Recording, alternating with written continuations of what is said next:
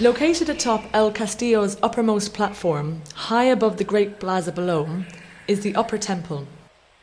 The Upper Temple was likely the scene of many of the most important ceremonies conducted by Chichen Itza's rulers. It was considered to be the closest space to the celestial realm, as it was the highest point in the city. It has four entrances, one on each side above the great staircases, but the north entrance facing the sacred cenote is the largest and most ornate.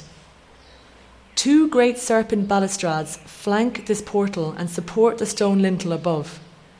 Inside the temple are representations of Chac on the facades, and ornately carved columns help support further roof lintels. These are mostly carved from the original long zapote hardwood trees that survived over time.